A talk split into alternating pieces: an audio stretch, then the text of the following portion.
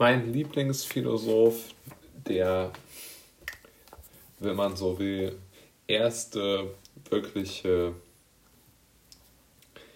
Antagonist zur Leistungsgesellschaft, Diogenes, hat ähm, in einem sehr, sehr schönen Buch, Das Leben des Diogenes von Sinope, eine enorme, wie soll man sagen, ein, zwei enorm gute Charakterisierungen bekommen, die so wunderschön sind, dass sie, glaube ich, in diesem Podcast und eigentlich auch in jedem Podcast, der sich irgendwo mit ähm, Philosophie oder mit, mit dem Nachdenken über die Welt befasst, ähm, ein wenig Einfluss finden sollten. Aber die schönsten Zitate aus diesem wirklich kleinen, aber feinen Büchlein kann man, glaube ich, niemandem zuvor äh, vorenthalten. Aber beginnen wir vielleicht zuerst einmal mit dem Buchrücken dieses tollen, tollen, tollen Buches. Also, am helllichten Tag sucht Diogenes von Sinope mit der Laterne nach einem wahren Menschen. Und er sagt zu Alexander dem Großen, der ihm jeden Wunsch erfüllen würde, geh mir aus der Sonne. Der Denker empfasst es indes kein harmloses Original.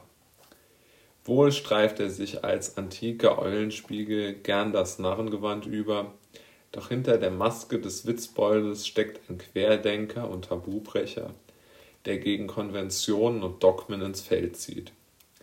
Er ist der Ahnherr all derer, die Glück und Freiheit in der Abkehr von herrschenden Normen und Zwängen suchen. Diogenes von Sinope war der erste Kosmopolit.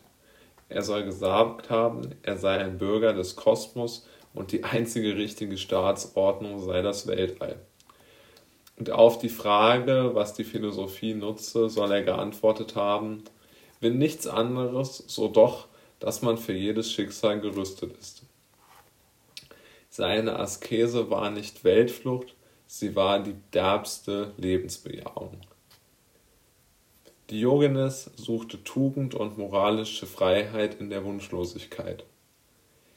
Sei gleichgültig gegenüber Gütern, die das Glück zu verschenken hat, und du wirst frei von Furcht sein. Dies war ein, also aus meiner Sicht, der beste Buchrücken, den ich je gelesen habe und einer der wirklich schönsten Beiträge aus meiner Sicht war der letzte von Bertrand Russell. Sei gleichgültig gegenüber Gütern, die das Glück zu verschenken hat, und du wirst frei von Furcht sein. Und man wird doch, je älter man wird, so denke ich, ein wenig eher wie Diogenes. Denn man erkennt wirklich, dass die meisten Güter nicht über Leistung und Intelligenz vergeben werden, sondern schon über Zufall, sicherlich auch über Fleiß, würde ich schon sagen, spielt eine Rolle. Aber so wirklich wissen tut man es ja nicht, ob man im Leben etwas bekommt, was man sich wünscht oder nicht. Und die Idee der Bedürfnislosigkeit löst dieses Problem philosophisch gesehen doch auf eine eindrucksvolle Art und Weise. Aber ich möchte jetzt gar nicht so sehr in die Interpretation der einzelnen Bereiche dieses wundervollen Buches eintauchen, sondern mir eher Gedanken über das nächste oder beziehungsweise jedem Zuhörer da seinen eigenen Kopf lassen, was heißt lassen, jeden Zuschauer, äh, Zuhörer bitten, sich selbst darüber Gedanken zu machen. Nun geht es um eine Charakterisierung von Diogenes, die ihm sehr, sehr gut gefallen haben soll.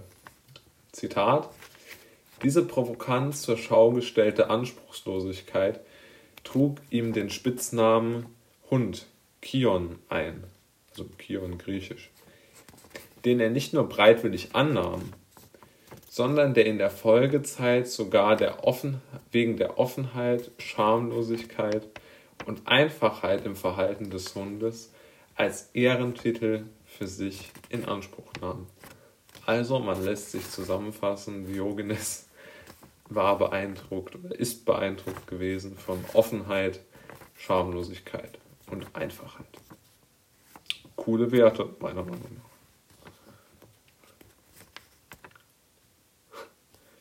Und der letzte Punkt oder das letzte Zitat in dieser Folge, dass er weniger den Vorschriften des Gesetzes als denjenigen der Naturverbindlichkeit beimaß.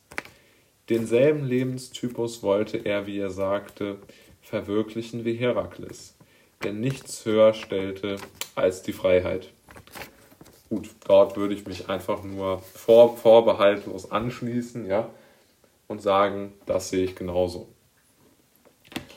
Aber wie gesagt, Diogenes war schon ein Original.